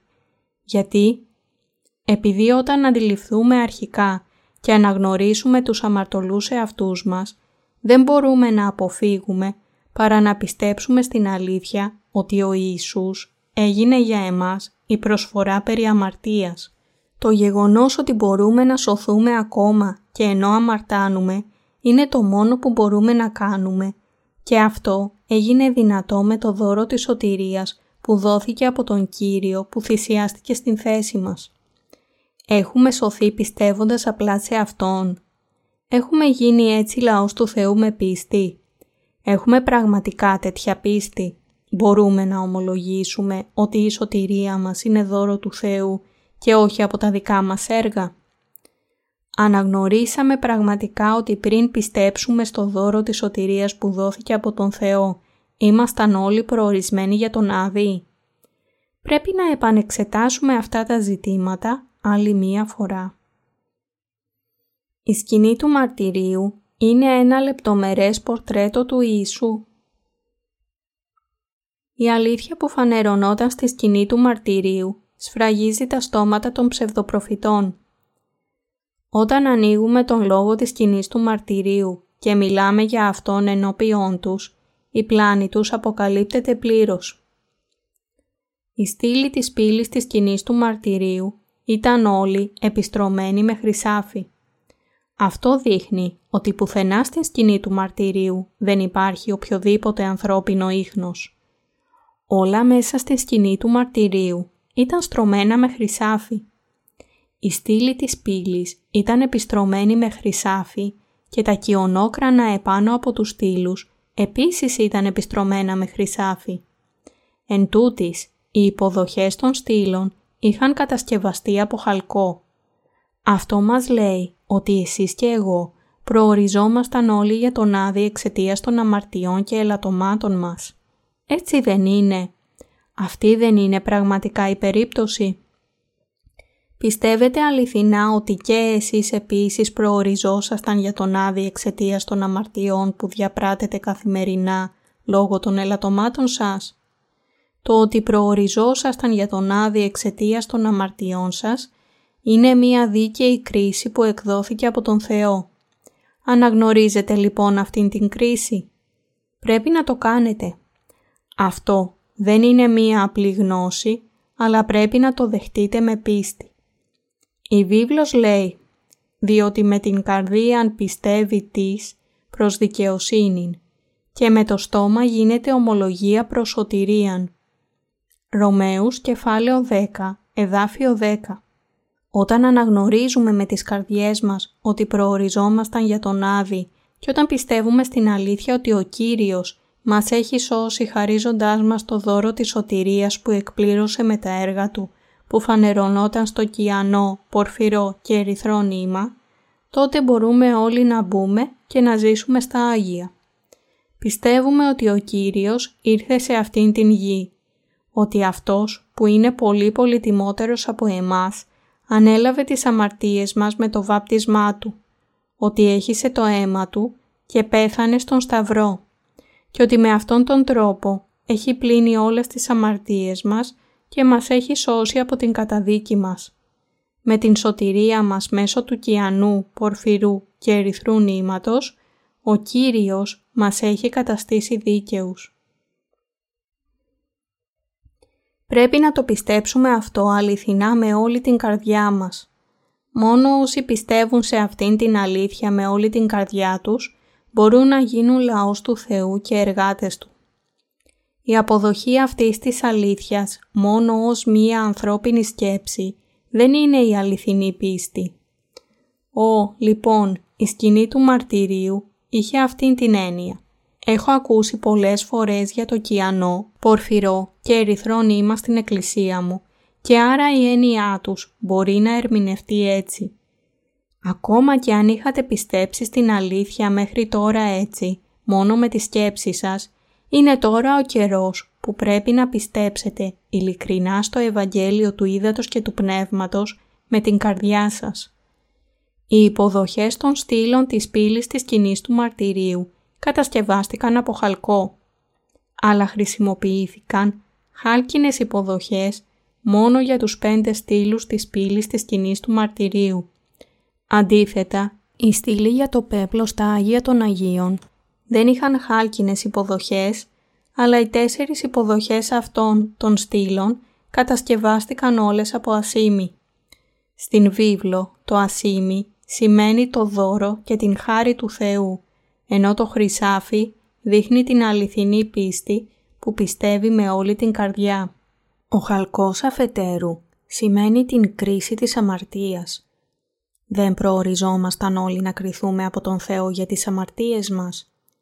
Κάθε ένας και κάθε μία από εσάς έπρεπε να κριθείτε για τις αμαρτίες και τα ελαττώματά σας ενώπιον του Θεού και των ανθρώπων. Έτσι δεν είναι. Δεν λέω ότι αυτό ίσχυε μόνο για εσάς. Μάλιστα, αναγνωρίζω ενώπιον του Θεού ότι και εγώ ο ίδιος ήμουν έτσι. Με άλλα λόγια, το ρωτάω αυτό όχι μόνο σε εσάς, αλλά και σε εμένα. Όσον αφορά εμένα, αναγνωρίζω πλήρως ενώπιον του Θεού ότι προοριζόμουν να κριθώ από Αυτόν για τα ελαττώματά μου και ότι σύμφωνα με τον νόμο Του επίσης προοριζόμουν για τον Άδη εξαιτίας των αμαρτιών μου. Το αναγνωρίζω αυτό ξεκάθαρα. Ο Κύριος ήρθε σε αυτήν την γη και για μία τέτοια ύπαρξη όπως εγώ.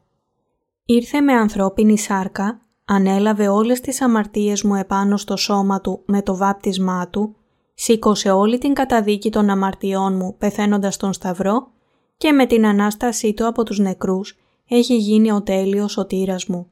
Αυτό πιστεύω. Και όταν πίστεψα έτσι, εκπληρώθηκε εντελώς η σωτηρία μου που ο Θεός είχε σχεδιάσει πριν ακόμα από την δημιουργία. Εκπληρώθηκε καθώς πίστεψα σε αυτό με όλη την καρδιά μου. Οι καρδιές σας είναι το ίδιο επίσης. Με πίστη σε αυτήν την αλήθεια, η σωτηρία σας, που ο Θεός είχε σχεδιάσει εν Χριστώ Ιησού πριν ακόμα από την ίδρυση αυτού του κόσμου, εκπληρώνεται επίσης τις καρδιές σας. Το σχέδιο του Θεού για να σας κάνει λαό Του εκπληρώνεται όταν πιστεύετε σε αυτήν την σωτηρία με όλη την καρδιά σας. Με πίστη στις καρδιές σας, η αληθινή σωτηρία έρχεται στο κέντρο της καρδιάς σας.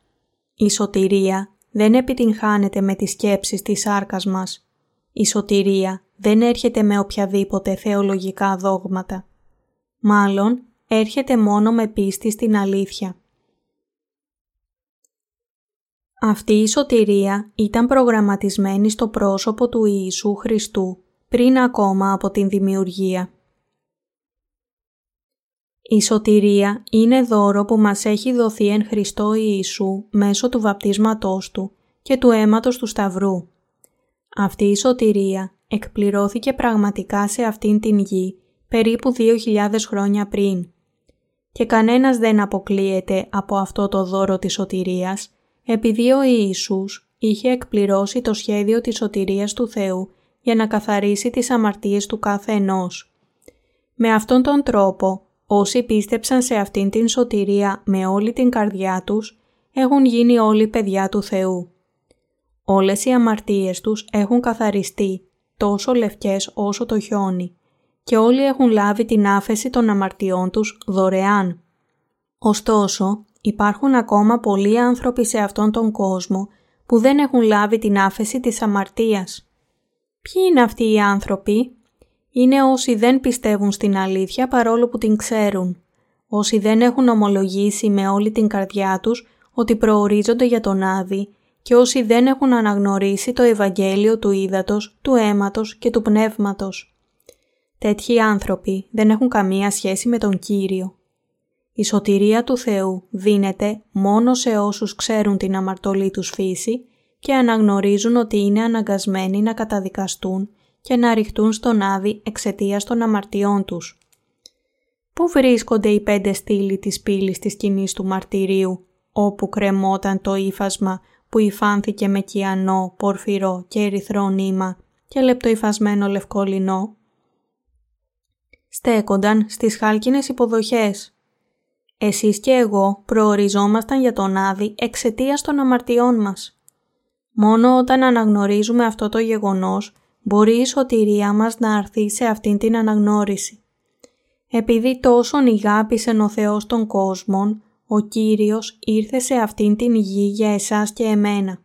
Βαπτίστηκε από τον Ιωάννη το βαπτιστή, έχισε το αίμα του στον Σταυρό και θυσιάστηκε και με αυτόν τον τρόπο μας έχει δώσει την σωτηρία από τις αμαρτίες μας. Έτσι, εσείς και εγώ πρέπει αληθινά να πιστέψουμε στο Ευαγγέλιο του Ήδατος και του Πνεύματος με όλη την καρδιά μας.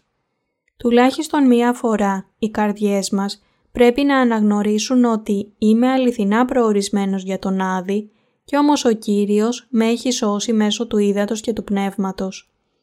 Πρέπει έπειτα να πιστέψουμε με τις καρδιές μας για να σωθούμε. Όπως λέει στην επιστολή προς Ρωμαίους κεφάλαιο 10, εδάφιο 10, διότι με την καρδίαν πιστεύει της προς δικαιοσύνη και με το στόμα γίνεται ομολογία προς σωτηρίαν. Πρέπει αληθινά να πιστέψουμε στην σωτηρία μας με όλη την καρδιά μας και να το ομολογήσουμε με το στόμα μας. Ο Κύριος με έχει σώσει μέσω του κιανού, πορφυρού και ερυθρού νήματος. Έπρεπε να ρηχτώ στον Άδη και να καταδικαστώ, όμως ο Κύριος έχει πλύνει τις αμαρτίες μου για λογαριασμό μου. Ανέλαβε τις αμαρτίες μου, σήκωσε όλη την καταδίκη μου στην θέση μου. Και με αυτόν τον τρόπο με έχει σώσει εντελώς με έχει κάνει τέλεια παιδί του Θεού. Πρέπει να πιστέψουμε έτσι με όλη την καρδιά μας και να ομολογήσουμε με το στόμα μας. Το πιστεύετε εσείς αυτό; Μήπως κατά τύχη δεν αναγνωρίζετε ακόμα το γεγονός ότι προοριζόσασταν για τον Άδη παρόλο που πιστεύετε στην αλήθεια του κιανού, πορφυρού και ερυθρού νήματος και παρόλο που πιστεύετε ότι ο Κύριος μας έχει σώσει με αυτόν τον τρόπο. Η βίβλος λέει πάντες ήμαρτον και υστερούνται τις δόξεις του Θεού. Ρωμαίους κεφάλαιο 3, εδάφιο 23. Η αληθινή πίστη θεωρεί ότι αφού όλοι έχουν αμαρτήσει και επομένως όλοι έπρεπε να πάνε στον Άδη, ο Κύριος ήρθε σε αυτήν την γη, βαπτίστηκε, πέθανε στον Σταυρό, αναστήθηκε από τους νεκρούς και με αυτόν τον τρόπο μας έχει καταστήσει τέλεια δίκαιους. Πόσο καταπληκτική είναι αυτή η ιστορία δεν είναι πράγματι καταπληκτική. Η σκηνή του μαρτυρίου δεν έγινε με τυχαίο τρόπο, αλλά χτίστηκε σύμφωνα με τον Λόγο του Θεού, με περίπλοκες λεπτομέρειες. Μέσω της σκηνής του μαρτυρίου, ο Θεός μας προείπε λεπτομερώς ότι θα μας έσωζε προσφέροντας την πολύτιμη ζωή Του. Μέσω της σκηνής του μαρτυρίου μας λέει ότι ο Ιησούς μας έχει δώσει την πολύτιμη σωτηρία με το βάπτισμα και τον θάνατό του στον Σταυρό και αυτό που πρέπει να κάνουμε είναι να το πιστεύουμε αυτό με όλη την καρδιά μας. Ποιος μπορεί να σας δώσει σωτηρία για χάρη σας; Μπορείτε να σωθείτε με πίστη στον Ιησού Χριστό που ήρθε με ανθρώπινη σάρκα ακριβώς όπως εσείς. Αν κάποιος αναλάμβανε τις αμαρτίες σας και καταδικαζόταν αντιπροσωπευτικά στην θέση σας, θα είχατε περισσότερους από αρκετούς λόγους να είστε ευγνώμονες. Όμως πόσο ευγνώμονες είμαστε για τον Κύριο Ιησού που είναι εκατομμύρια φορές ευγενέστερος και πλουσιότερος από εμάς που έκανε την πολύτιμη θυσία του για χάρη μας.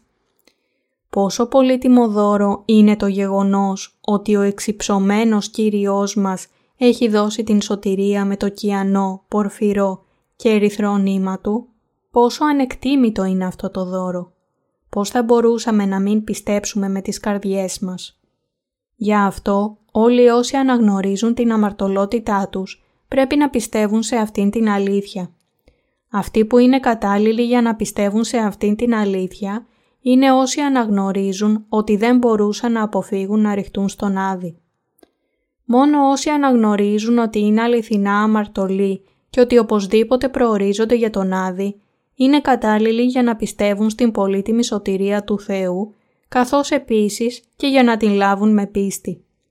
Και όσοι πιστεύουν στην αλήθεια με την καρδιά τους, μπορούν να γίνουν εργάτες της Εκκλησίας του Θεού. Είμαστε τόσο ασήμαντα όντα που δεν έχουμε τίποτα να καυχηθούμε, ακόμα και όταν συγκρινόμαστε με όσους έχουν γίνει διάσημοι σε αυτόν τον κόσμο, έστω και μέσα στις περιορισμένες δυνατότητές τους.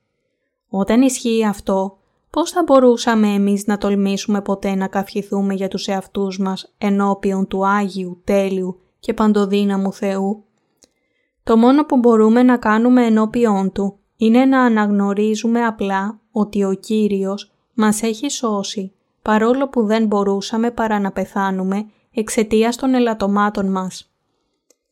Η βίβλος μας λέει «Διότι ο μισθός της αμαρτίας είναι θάνατος, το δε χάρισμα του Θεού, ζωή αιώνιος, δια Ιησού Χριστού του Κυρίου ημών». Ρωμαίους, κεφάλαιο 6, εδάφη 23. Πραγματικά έπρεπε να πληρώσουμε με την ποινή του θανάτου εξαιτίας των αμαρτιών μας. Επειδή όμως ο Κύριος μας έχει σώσει εμάς που ήμασταν προορισμένοι για τον Άδη, μπορούμε τώρα να μπούμε στον ουρανό με αυτήν την πίστη. Χωρίς αυτήν την πίστη είμαστε όλοι εκατό φορές προορισμένοι για τον Άδη. Έτσι δεν είναι, φυσικά. Όλοι αξίζουμε να ρηχτούμε στον Άδη. Επειδή όμως ο εξυψωμένος Κύριος ήρθε σε αυτήν την γη με απροσμέτρητη αγάπη, βαπτίστηκε έχισε το αίμα του και καταδικάστηκε στον Σταυρό, έχουμε γλιτώσει τώρα από τον βέβαιο προορισμό μας του Άδη. Επειδή ο Κύριος έχει προσφέρει την πολύτιμη ζωή Του για χάρη μας, έχουμε λάβει την άφεση της αμαρτίας.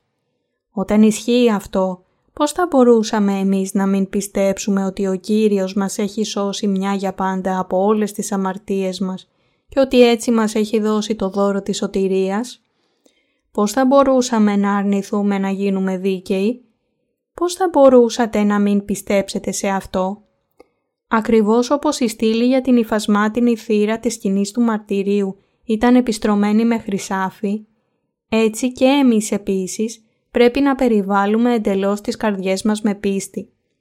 Πρέπει να καλυφθούμε εντελώς και πλήρως με πίστη. Πρέπει να πιστέψουμε στο Ευαγγέλιο του Ήδατος και του Πνεύματος με όλη την καρδιά μας. Χωρίς πίστη με όλη την καρδιά μας σε αυτό το αληθινό Ευαγγέλιο, δεν μπορούμε να πάμε ενώπιον του Θεού. Με πίστη μπορούμε να καταλάβουμε ότι είμαστε αμαρτωλοί, αληθινά προορισμένοι για τον Άδη. Επίσης με πίστη μπορούμε να γίνουμε δίκαιοι ενώπιον του Θεού. Με άλλα λόγια, οι αμαρτωλοί μπορούν να λάβουν την άφεση των αμαρτιών τους με την πίστη πιστεύοντας ότι ο Κύριος μας έχει σώσει μέσω του ύδατος και του αίματός Του. Έτσι εκπληρώνεται ο λόγος του Κυρίου μας. Καθώς είναι αποφασισμένον εις τους ανθρώπους, άπαξ να αποθάνωση, μετά δε τούτο είναι κρίσεις. Εβραίους κεφάλαιο 9, εδάφιο 27. Αφού μία φορά γεννηθήκαμε σε αυτόν τον κόσμο, επρόκειτο ήδη να καταδικαστούμε για τις αμαρτίες μας. Εν τούτης, ο Θεός έχει δώσει σε εμάς το δώρο της σωτηρίας μέσω του Κυρίου μας Ιησού Χριστού. Με ολόκαρδη πίστη στο Ευαγγέλιο του Ήδατος και του Πνεύματος, επομένως, μπορούμε να γίνουμε παιδιά του Θεού. Ο Θεός έχει δώσει την απεριόριστη αγάπη της σωτηρίας Του σε όλους όσοι πιστεύουν. Αλλά θα κρίνει και θα καταδικάσει όσους δεν πιστεύουν σε αυτό το Ευαγγέλιο εξαιτίας των αμαρτιών τους. Ιωάννης, κεφάλαιο 3, εδάφιο 16 έως 18.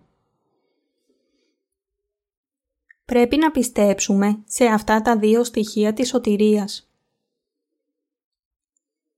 Ήμασταν αμαρτωλοί προορισμένοι να καταδικαστούμε και να ρηχτούμε στο θάνατο εξαιτίας των αμαρτιών μας, αλλά με πίστη στην σωτηρία του κιανού, πορφυρού και ερυθρού νήματος και του λεπτοϊφασμένου λευκού λινού που ο Θεός έχει σχεδιάσει και μας έχει δώσει, έχουμε λάβει την άφεση των αμαρτιών μας.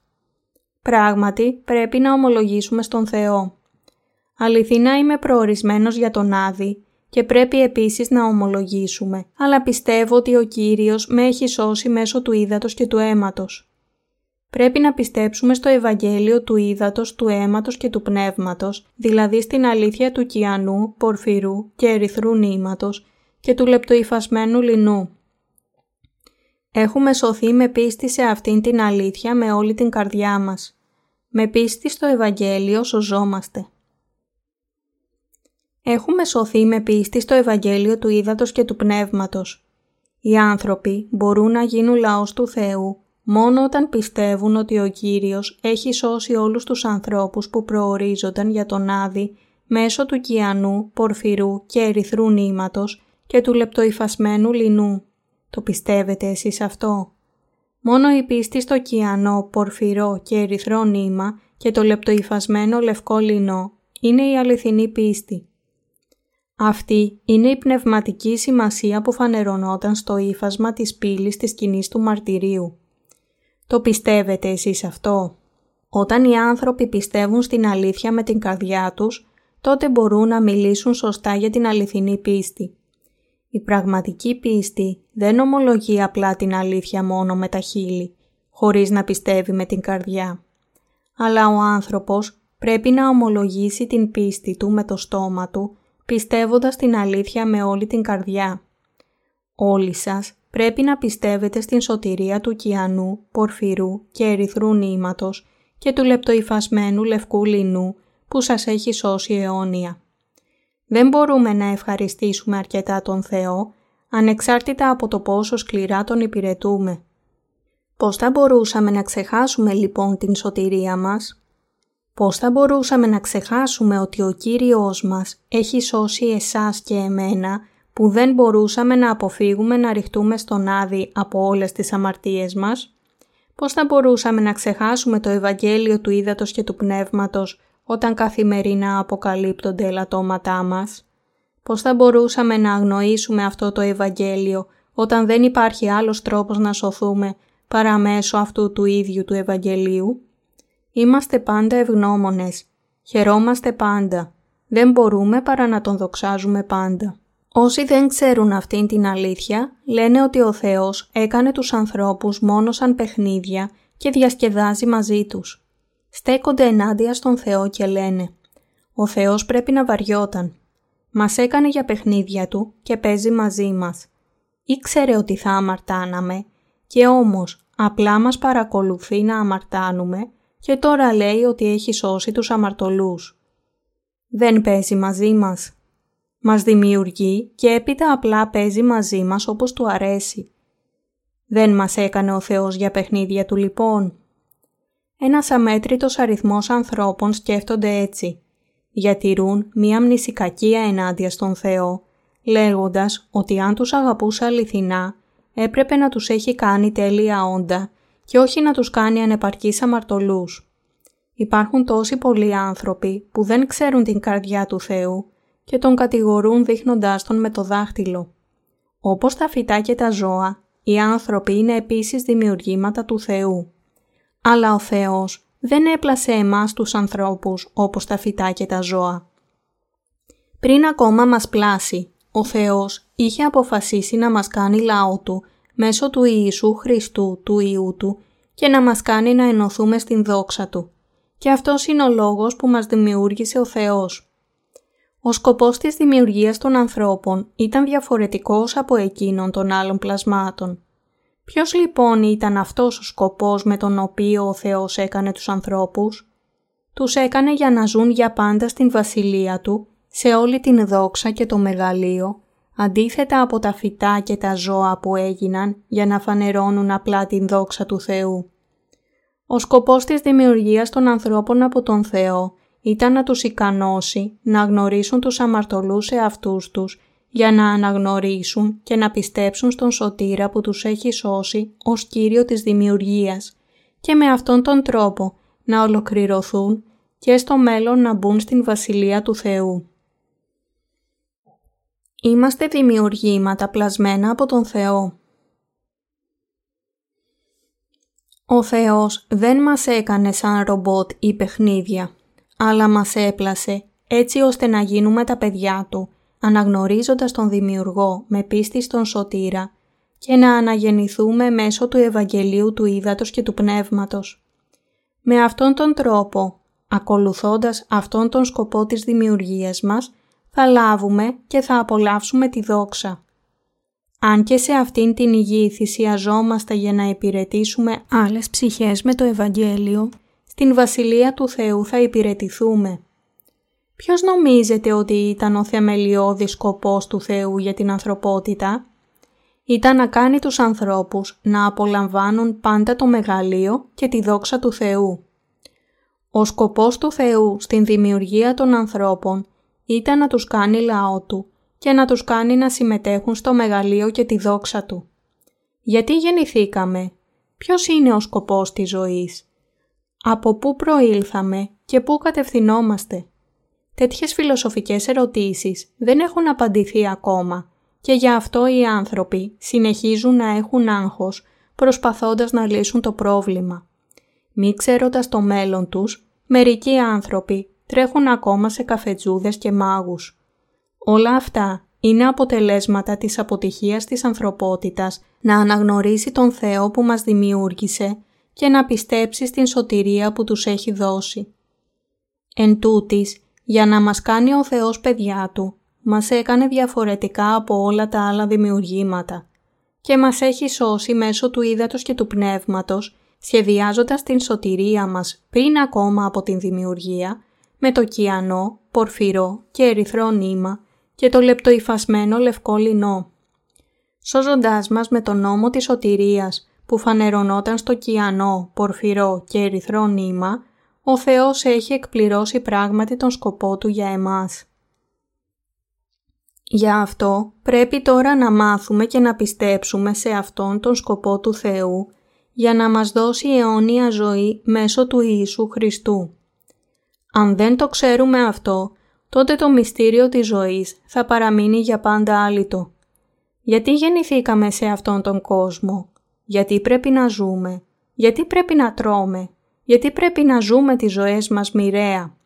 Πώς μπορούμε να επιλύσουμε το πρόβλημα της ζωής και του θανάτου, των γυρατιών και των ασθενειών; Γιατί πρέπει να ρηχτούμε στον άδει εξαιτία των αμαρτιών μας; Γιατί είναι η ζωή τόσο τραγική; Γιατί είναι η ζωή τόσο οδυνηρή; Όλες αυτές οι ερωτήσεις μπορούν να βρουν τις απαντήσεις τους από τον Θεό μέσω του Ευαγγελίου του Ήδατος και του Αίματος που μας έχει σώσει εν Χριστώ Ιησού.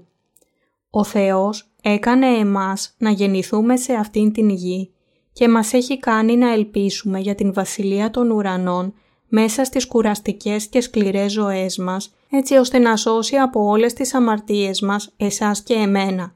Εμάς που ήμασταν προορισμένοι για τον Άδη για να λάβουμε αιώνια ζωή. Όταν πιστεύουμε στο Ευαγγέλιο του Ήδατος και του Πνεύματος, το μυστήριο της ζωής ξεδιαλύνεται πλήρως. Ο Θεός είχε ένα μεγάλο και λαμπρό σχέδιο για σας και εμένα. Ακριβώς όπως σχεδίασε ο Θεός, έστειλε σε αυτήν την γη τον Υιό του Ιησού Χριστού, που όταν βαπτίστηκε μεταβίβασε επάνω στο πολύτιμο σώμα Του όλες τις αμαρτίες μας, καταδικάστηκε και θανατώθηκε για χάρη μας και με αυτόν τον τρόπο έχει σώσει από όλες τις αμαρτίες εμάς που αντιμετωπίζαμε την αιώνια καταστροφή, την καταδίκη και τις κατάρες μας. Τώρα πρέπει να πιστέψουμε σε αυτήν την αλήθεια και να δώσουμε τις ευχαριστίες μας στον Θεό που μας μετέφερε από την αναπόφευκτη μοίρα της καταστροφής στην Βασιλεία του Ιού του Θεού και μας ικάνωσε να απολαύσουμε αιώνια ζωή. Η αλήθεια της σωτηρίας από τον Θεό, με άλλα λόγια, είναι αυτό το Ευαγγέλιο του Ήδατος και του Πνεύματος που φανερωνόταν στο ύφασμα που υφάνθηκε με κιανό, πορφυρό και ερυθρό νήμα και λεπτοϊφασμένο λευκό λινό και που κρεμόταν στις πύλες της σκηνής του μαρτυρίου. Οι χάλκινες υποδοχές των στήλων της πύλης της σκηνής του μαρτυρίου μας δείχνουν τους κατά βάση αμαρτωλούς αυτούς μας και με αυτόν τον τρόπο μας επιτρέπουν να πιστέψουμε στο Ευαγγέλιο του Ήδατος και του αίματος του Ιησού.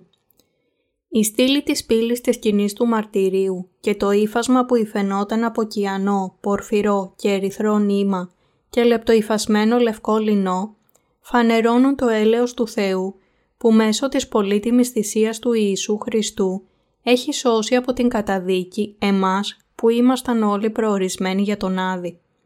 Πιστεύοντας έτσι στο Ευαγγέλιο του Ήδατος και του Πνεύματος, έχω σωθεί από όλες τις αμαρτίες μου. Πιστεύετε και εσείς επίσης με αυτόν τον τρόπο; Πιστεύετε στην αλήθεια που φανερωνόταν στην σκηνή του μαρτυρίου. Εσείς και εγώ είμαστε όλοι τυχεροί. Είναι αληθινά μεγάλη ευλογία που εμείς έχουμε βρει την αλήθεια και ζούμε τώρα εν Χριστώ Ιησού, ενώ υπάρχουν ακόμα πολλοί άνθρωποι που πορεύονται κατευθείαν στον Άδη. Ήμασταν πράγματι χωρίς αξία και άχρηστοι σε αυτόν τον κόσμο που γεννηθήκαμε και δεν μπορούσαμε παρά μόνο να αμαρτάνουμε και προορισμένοι για τον Άδη να ζήσουμε φοβισμένες ζωές και να ρηχτούμε στον Άδη. Αλλά παρόλα αυτά, ο Κύριος μας ήρθε σε αυτήν την γη, βαπτίστηκε, πέθανε στον Σταυρό, αναστήθηκε από τους νεκρούς και με αυτόν τον τρόπο έχει σώσει εμάς για πάντα από τις αμαρτίες μας. Δεν μπορούμε παρά να είμαστε κατάπληκτοι από το γεγονός ότι όχι μόνο δεν έχουμε πλέον καμία σχέση με τον Άδη, αλλά έχουμε γίνει ικανοί να κάνουμε χρήσιμα και δίκαια έργα. Αυτοί που μπορούν να μπουν στα Άγια είναι όσοι έχουν λάβει την άφεση των αμαρτιών τους μια για πάντα. Ο Κύριος μας όχι μόνο καθάρισε τις προηγούμενες αμαρτίες μας, αλλά με το βάπτισμα ανέλαβε όλες τις αμαρτίες ολόκληρης της διάρκειας της ζωής μας και πεθαίνοντας στο Σταυρό έχει καθαρίσει όλες τις αμαρτίες μας μια για πάντα.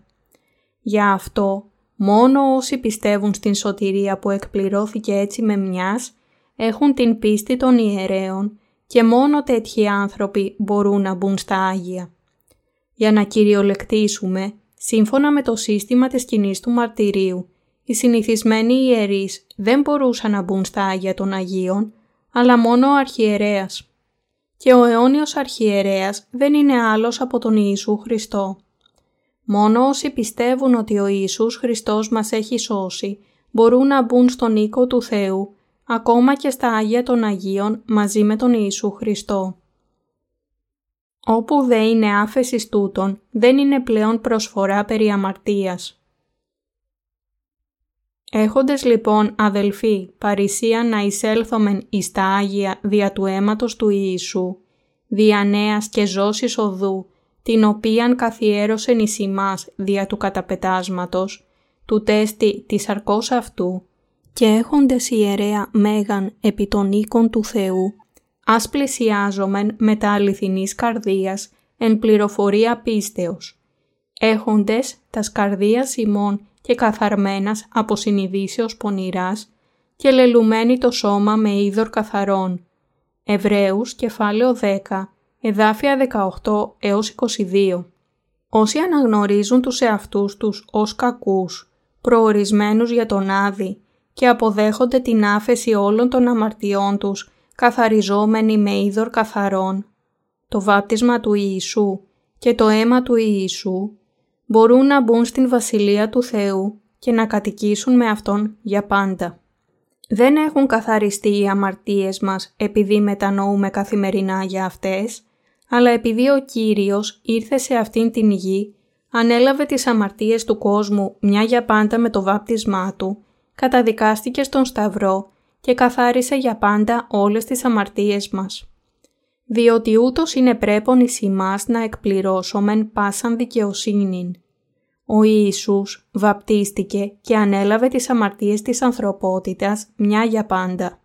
σήκωσε τις αμαρτίες του κόσμου στον Σταυρό και πέθανε επάνω σε Αυτόν και αναστήθηκε από τους νεκρούς και με αυτόν τον τρόπο έχει σώσει εμάς μόνιμα μια για πάντα.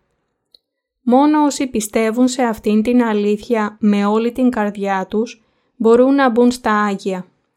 Λαβαίνουμε την άφεση των αμαρτιών μας μια για πάντα, πιστεύοντας ότι ο Κύριος μας έχει σώσει όλους με μιας και ότι φρόντισε όλες τις αμαρτίες ολόκληρης της διάρκειας της ζωής μας και ολόκληρου του κόσμου.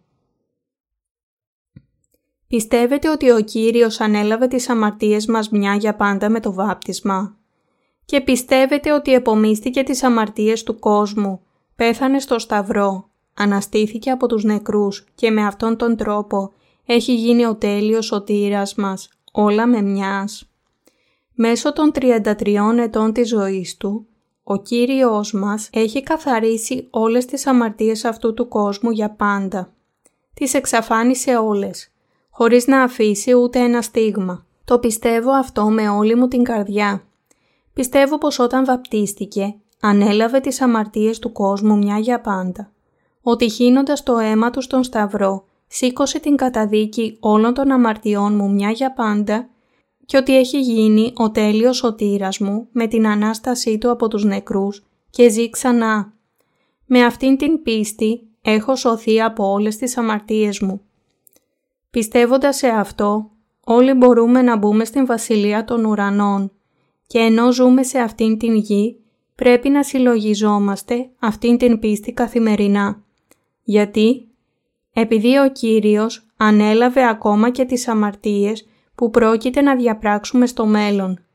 Αλλά κάθε φορά που αμαρτάνουμε πρέπει να εξομολογούμαστε και πρέπει να πιστέψουμε με όλη την καρδιά μας ότι ο Κύριος ανέλαβε ακόμα και εκείνες τις αμαρτίες με το βάπτισμά Του. Πρέπει να αναγνωρίσουμε ότι ο Κύριος φρόντισε τις αμαρτίες του κόσμου πιστεύοντας εκ νέου. Γιατί επειδή αν δεν θυμόμαστε το Ευαγγέλιο του Ήδατος και του Πνεύματος επανειλημμένος, οι καρδιές μας θα μολυνθούν. Επειδή ο Κύριος ανέλαβε μέχρι και τις αμαρτίες που δεν έχουμε διαπράξει ακόμα. Όταν αποκαλύπτονται αδυναμίες μας, πρέπει να τον ευχαριστούμε με την πίστη μας στα έργα του Κιανού, Πορφυρού και Ερυθρού Νήματος. Πρέπει όλοι να πιστέψουμε ότι ο Κύριος ήρθε σε αυτήν την γη και ανέλαβε τις αμαρτίες μας όλες με μιας. Όλες οι αμαρτίες μας μεταβιβάστηκαν στον Ιησού Χριστό μια για πάντα, επειδή δέχτηκε όλες τις αμαρτίες του κόσμου μέσω του βαπτίσματός Του. Επειδή ο Ιησούς Χριστός μας έχει δώσει αιώνια σωτηρία με το βάπτισμα και τον θάνατό Του στον Σταυρό, πρέπει να πιστέψουμε σε αυτήν την αλήθεια σταθερά και θαραλέα. Ο Κύριος μας Ιησούς λέει ότι μπορούμε να λάβουμε την Βασιλεία του Θεού με την σταθερή πίστη μας στο βάπτισμά Του που έλαβε από τον Ιωάννη. Ο Ιησούς είπε «Από δε των ημερών Ιωάννου του βαπτιστού έως του νυν η Βασιλεία των ουρανών βιάζεται και οι βιαστέ αρπάζουσιν αυτήν». Ματθαίος κεφάλαιο 11, εδάφιο 12 με αυτήν την πίστη έχουμε εξηλαιωθεί από όλες τις αμαρτίες και τα ελαττώματα του σώματος, της σκέψης, του νου και της σάρκας μας. Με την πίστη ότι ο Κύριος μας ανέλαβε όλες αυτές τις αμαρτίες με το βάπτισμά Του και σήκωσε όλη την καταδίκη των αμαρτιών, πρέπει να σωθούμε από όλες τις αμαρτίες μας για να λάβουμε την Βασιλεία του Θεού. Ανεξάρτητα από το πόσο ανεπαρκείς είστε, αν μόνο έχετε αυτήν την πίστη, εσείς είστε οι άνθρωποι της πίστης. Αν και είστε ανεπαρκείς, ο Κύριος σας έχει σώσει εντελώς και για αυτό πρέπει να το πιστέψετε. Όπως ο Κύριος μας ζει για πάντα, έτσι και η σωτηρία μας είναι τέλεια για πάντα. Το μόνο που πρέπει να κάνουμε είναι απλά να πιστεύουμε στην σωτηρία μας που έχει δώσει σε εμάς ο Ιησούς Χριστός. Αυτό είναι σωστό έχουμε σωθεί πιστεύοντας σε Αυτόν με την καρδιά μας. Επειδή ο Κύριος είναι ο τέλειος σωτήρας μας, έχει επιλύσει όλα τα προβλήματα των αμαρτιών μας. Πιστεύετε ότι ο Κύριος μας βαπτίστηκε, έχισε το αίμα Του στον Σταυρό, πέθανε μία φορά, αναστήθηκε από τους νεκρούς και με αυτόν τον τρόπο μας έχει δώσει την αιώνια σωτηρία. Πόσο θαυμάσια είναι αυτή η σωτηρία, αν και είμαστε ανεπαρκείς στις πράξεις μας, ωστόσο μπορούμε να μπούμε στην Βασιλεία του Θεού με πίστη σε αυτήν την αλήθεια. Με πίστη μπορούμε να μπούμε στην Βασιλεία του Θεού και να απολαύσουμε όλη την λαμπρή μεγαλειότητα και λάμψη του Θεού. Όσοι πιστεύουν στο Ευαγγέλιο του Ήδατος και του Πνεύματος είναι κατάλληλοι για να τα απολαύσουν αυτά. Αλλά χωρίς αυτήν την πίστη κανένας δεν μπορεί να βάλει ούτε το πόδι του στην Βασιλεία του Θεού. Η αλήθεια που μας έχει σώσει μέσω του κιανού, πορφυρού και ερυθρού νήματος και του λεπτοϊφασμένου λευκού λινού ήταν σχεδιασμένη από τον Θεό μέσω του Ιησού Χριστού πριν ακόμα από την δημιουργία. Καθώς ο Θεός αποφάσισε να μας σώσει, ήρθε σε αυτόν τον κόσμο, βαπτίστηκε και ανέλαβε τις αμαρτίες μας μια για πάντα. Σήκωσε τις αμαρτίες του κόσμου στο σταυρό και καταδικάστηκε, όλα με μιας. Πέθανε μία φορά, αναστήθηκε από τους νεκρούς μία φορά και με αυτόν τον τρόπο μας έχει δώσει αιώνια σωτηρία. Αυτή είναι η σωτηρία μας που πραγματοποιήθηκε από τα έργα του κιανού, πορφυρού και ερυθρού νήματος και του λεπτοϊφασμένου λινού και εμείς πρέπει να πιστέψουμε σε αυτήν την σωτηρία. Μόνο τότε γινόμαστε τέλεια λαός του Θεού με πίστη. Μόνο τότε γινόμαστε εργάτες του Θεού με πίστη. Θα μπούμε στην τέλεια βασιλεία του Θεού και θα ζούμε για πάντα. Ο τέλειος Θεός έχει σώσει εμάς εντελώς, αλλά είμαστε ακόμα ανεπαρκείς καθημερινά, επειδή η σάρκα μας είναι ατελής. Αλλά πώς συμβαίνει αυτό; Όταν ο Κύριος βαπτίστηκε, ανέλαβε πραγματικά πλήρως τις αμαρτίες μας ή όχι; Φυσικά ναι. Επειδή ο Κύριος μας ανέλαβε τις αμαρτίες μας με το βάπτισμά Του, αναγνωρίζουμε ότι όλες οι αμαρτίες μας μεταβιβάστηκαν πράγματι σε Αυτόν με το βάπτισμά Του. Αναγνωρίζετε ότι οι αμαρτίες σας μεταβιβάστηκαν πραγματικά στον Ιησού; Με αυτόν τον τρόπο ο Ιησούς έφερε στον Σταυρό τις αμαρτίες μας και τις αμαρτίες του κόσμου. Σταυρώθηκε και έτσι εκπλήρωσε εντελώς το σχέδιο του Θεού για την σωτηρία. Αν και είμαστε ανεπαρκείς, μπορούμε να μπούμε στην Βασιλεία του Θεού με πίστη. Πιστεύοντας σε τι; Μπορούμε να μπούμε στην Βασιλεία του Θεού με πίστη στα έργα του κιανού, πορφυρού και ερυθρού νήματος και του λεπτοϊφασμένου λινού. Εφόσον λάβαμε την άφεση της αμαρτίας, στην Εκκλησία βρίσκονται οι ανεπαρκείς που έχουν καλή πίστη και κάνουν καλά. Η Εκκλησία του Θεού δεν είναι ένας τόπος όπου βασιλεύει ο ισχυρός, αλλά όπου βασιλεύει με πίστη ο ανεπαρκής. Γιατί; Επειδή στην Εκκλησία του Θεού μπορούμε ακόμα να ακολουθήσουμε τον Κύριο με πίστη, μόνο όταν ξέρουμε ότι είμαστε ανεπαρκείς. Είναι ένας τόπος φροντίδας και θεραπείας πληγών. Επειδή ο ουρανός είναι ένας τόπος όπου το μικρό παιδί θέλει παίζει εις την τρύπαν της ασπίδος. Ισαΐας, κεφάλαιο 11, εδάφιο 8. Και δεν θα δαγκώνεται. Ο παράδεισος σε αυτήν την γη δεν είναι άλλος από την Εκκλησία του Θεού. Αυτό είναι το καταπληκτικό μυστήριο της Εκκλησίας του Θεού. Στην Βασιλεία του Θεού μπαίνουμε με πίστη. Είναι οι βιαστές με την σταθερή πίστη που αρπάζουν την Βασιλεία των Ουρανών. Πιστεύετε σε αυτήν την αλήθεια με την καρδιά σας. Εγώ πιστεύω και για αυτό δίνω τις ευχαριστίες μου στον Θεό. Και επειδή είμαι ευγνώμων στον Θεό, υπηρετώ αυτό το Ευαγγέλιο. Ζω για αυτήν την αλήθεια και υπηρετώ το Ευαγγέλιο επειδή υπάρχουν ακόμα πολλοί άνθρωποι που δεν ξέρουν την αλήθεια του κιανού, πορφυρού και ερυθρού νήματος.